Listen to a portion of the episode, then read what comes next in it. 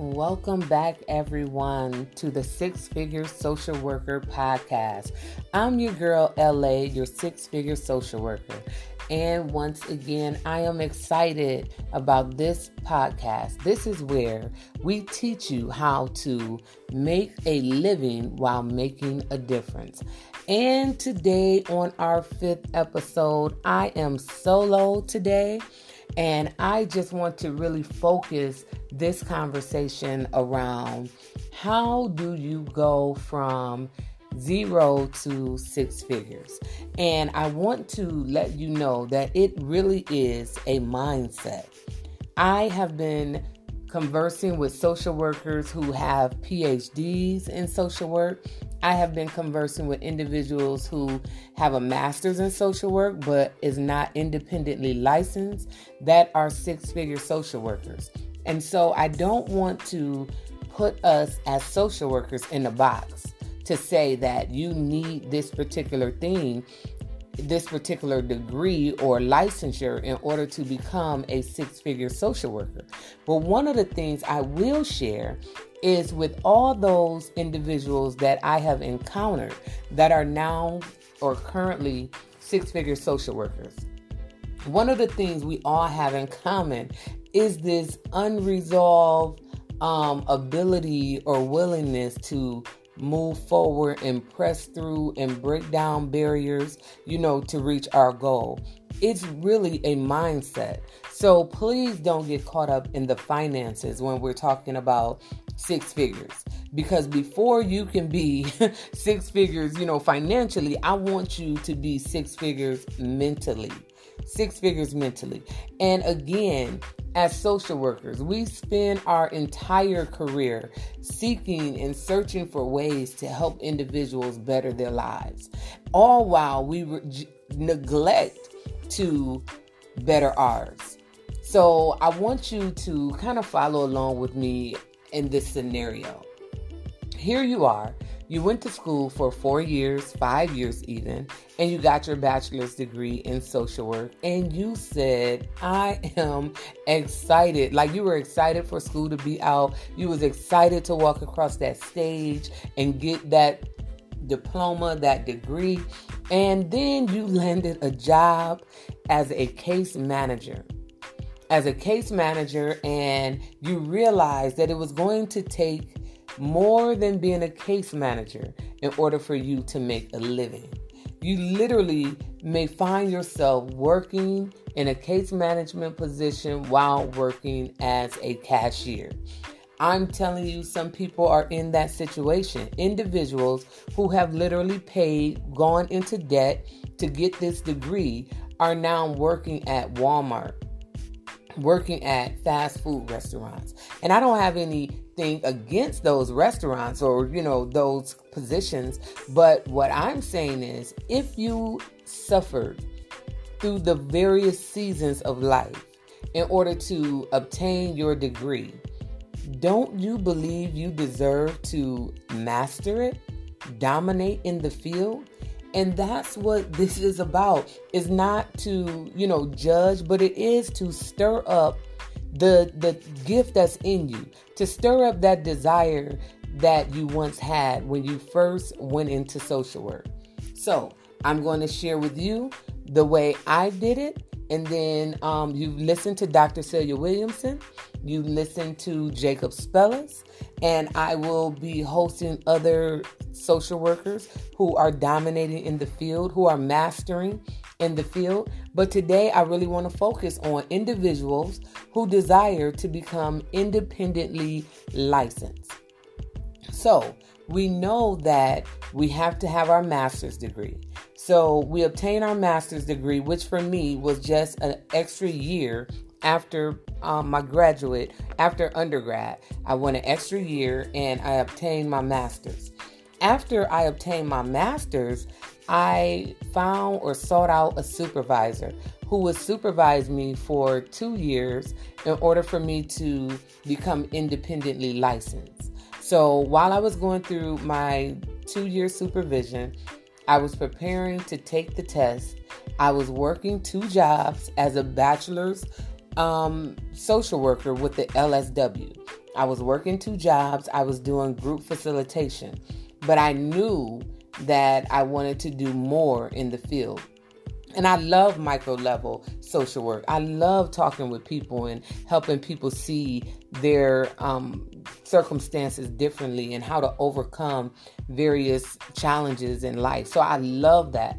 And so um, here I am working two jobs, have three children at home, and um, single at the time, getting ready to get married and and and you know of course i have to say that my husband my husband now definitely encouraged me to go that extra year in order to obtain my master's so i am you know in school going through trying to figure out why but knowing that it was needed and not really going thinking that i was going to become a six figure social worker or that i would even you know obtain more revenue than what I had currently. And I believe I was about 45 or 50,000 at the time.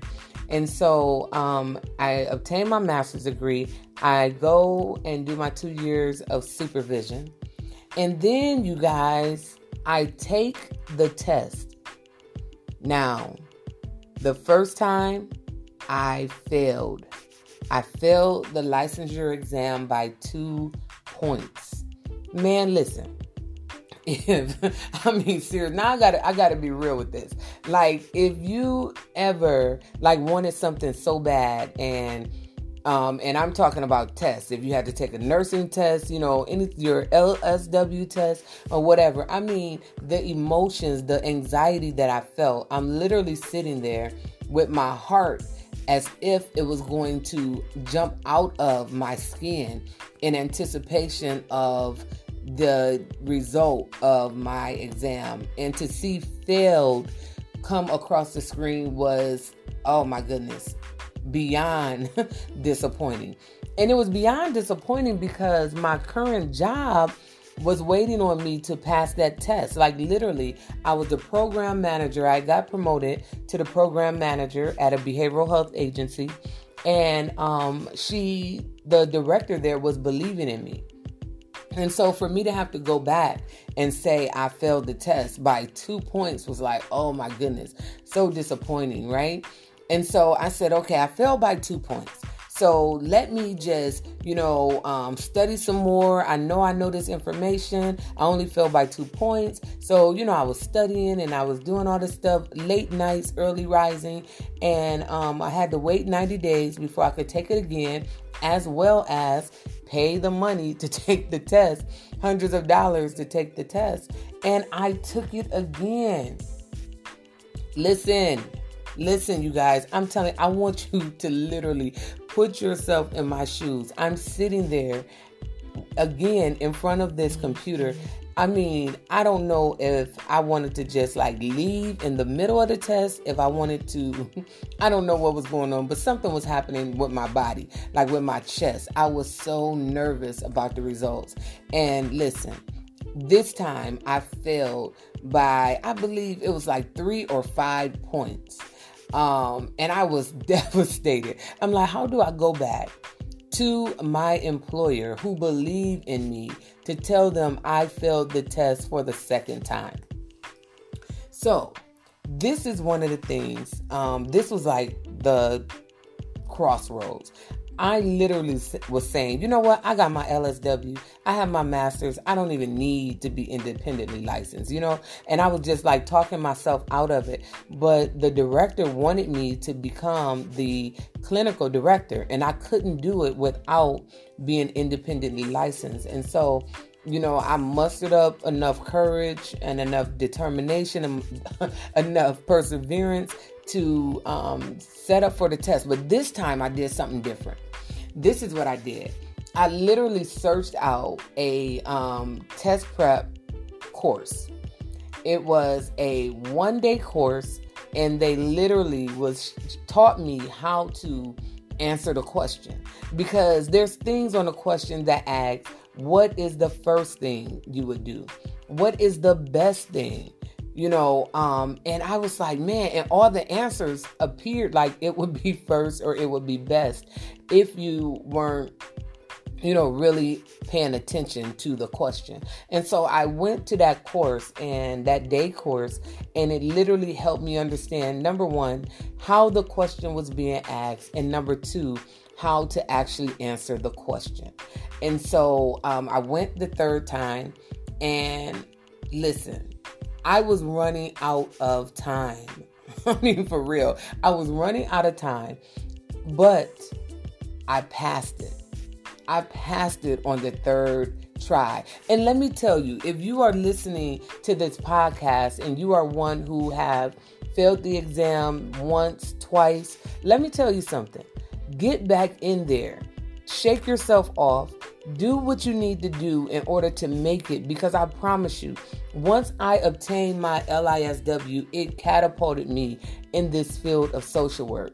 And I'm going to tell you, there are resources to help you pass this test. Don't allow this mountain to stop you from elevating in this field of social work. And so I will share with you because as a result of my failed attempts, I created my own boot camp where it's a six week boot camp and I work with you throughout the entire process. Myself and my team, we work with you throughout the entire process. I can tell you we've had, and I hate when people say this, but we have had a 100% success rate for individuals who have thoroughly followed our steps. We teach you how to study. We teach you how to prepare what you need to do to prepare for um, the day before the actual test. And so um, just stay tuned for that. If you're interested in that, reach out to me and we can give you more detailed information on that. But I want to encourage you do not stop. Like, do not quit. You will pass the test. It's not tricky. It's just that we have to learn how the questions are being asked and how to appropriately answer the question. And so there I was. I finally passed the test on my third try. And um, I received the promotion at my job and I became the clinical director. Now, this agency, I started off as a group facilitator assistant. Then I went to a counselor.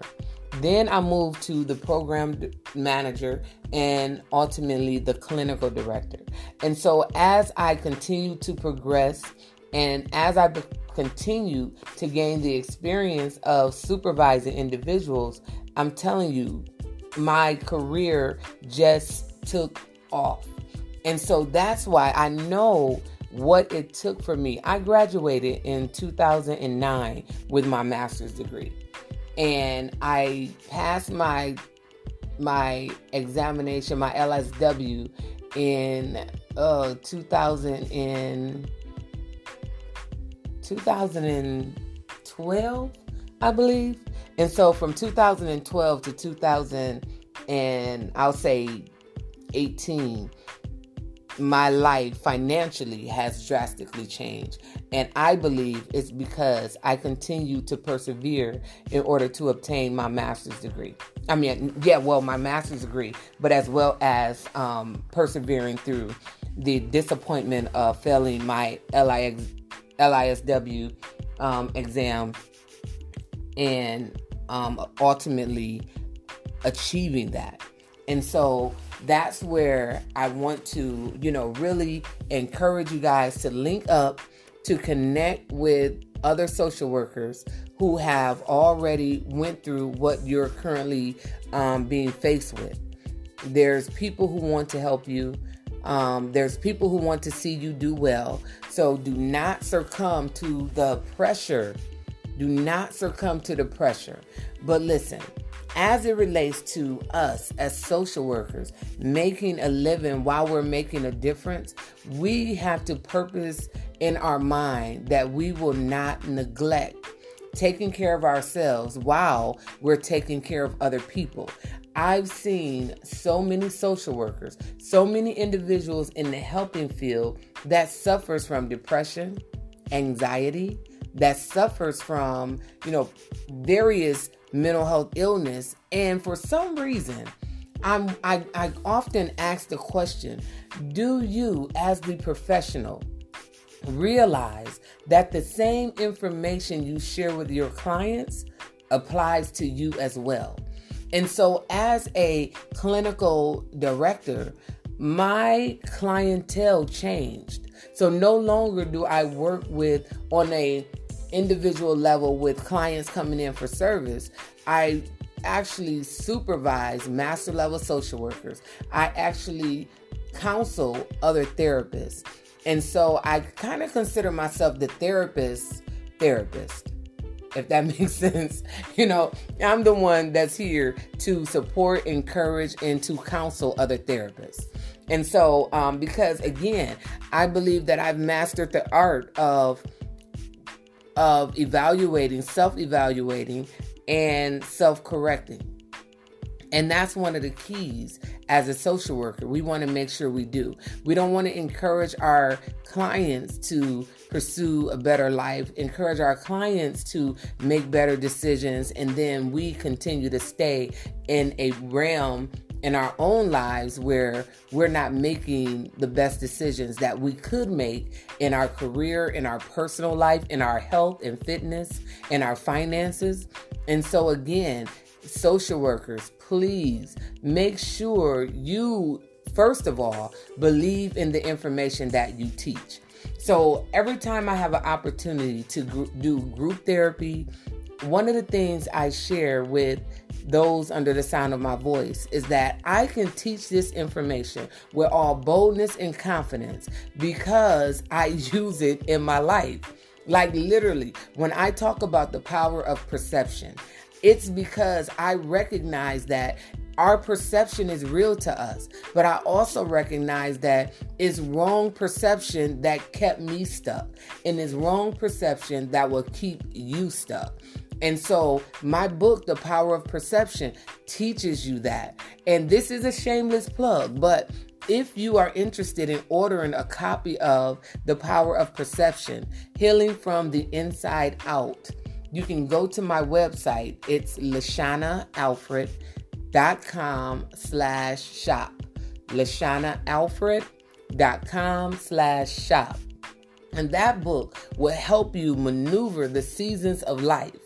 And so it shows you how we need to prepare for each season in our lives. How would you think, or what would you think about an individual who was, you know, dressed in summer clothes in the winter? Hmm. Some of you may say I wouldn't think anything, but you know, I mean, it would look kind of odd, right? It's like, okay, did that person realize that the season has changed? Well, likewise in our mind, likewise in our spirit, is that things change we go through various, you know, emotional seasons, mental seasons, and we have to begin to shift with those seasons. But we won't be able to shift if we don't recognize the season that we're in. Sometimes, you guys, there's a season for our jobs, and there's a season when we need to leave those jobs. There's a season for us to be out of school, and there's a season when we need to go back to school. And so, that's what that book is about, really teaching you the power of perception and how we can heal from the inside out. And I use that book when I'm working with individuals who have experienced trauma. So today, listen, if you have obtained your master's degree, I want you to be encouraged. Seek out supervision if you haven't already. If you are one who have failed the examination and you're afraid to go back and take it, I want you to reach out to me. You can reach out to me. My email address is lashana at lashanaalfred.com. Or you can reach me on my website at lashanaalfred.com slash contact.